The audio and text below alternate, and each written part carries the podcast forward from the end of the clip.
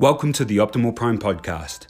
My name is Ray Forrester, and this is your daily check in toward a happier and healthier life.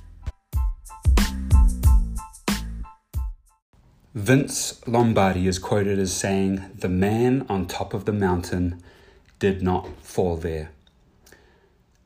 I came across this quote and it really resonated with me, and I wanted to share this to start this week off on the right foot the reality is that most people assume that those who are doing well, those who are quote unquote successful, have just landed there, that they were given extra privileges that they have not.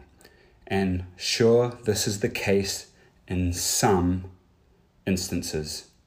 But for the most part, individuals who are successful, and even the term success is a wide spectrum, those who we deem successful versus not successful. But just like Vince Lombardi said on his quote, the reality is that those who get dropped off on top of the mountain are the first to die. And that's a dreary word, but those are the first who can't even climb down. Those who didn't put the work in to get to the top are the quickest to fall.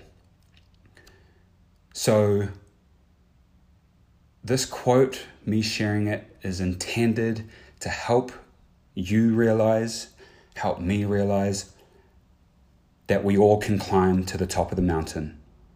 It just requires a lot of work. So it doesn't matter where you're at right now. The way to start climbing is one step at a time.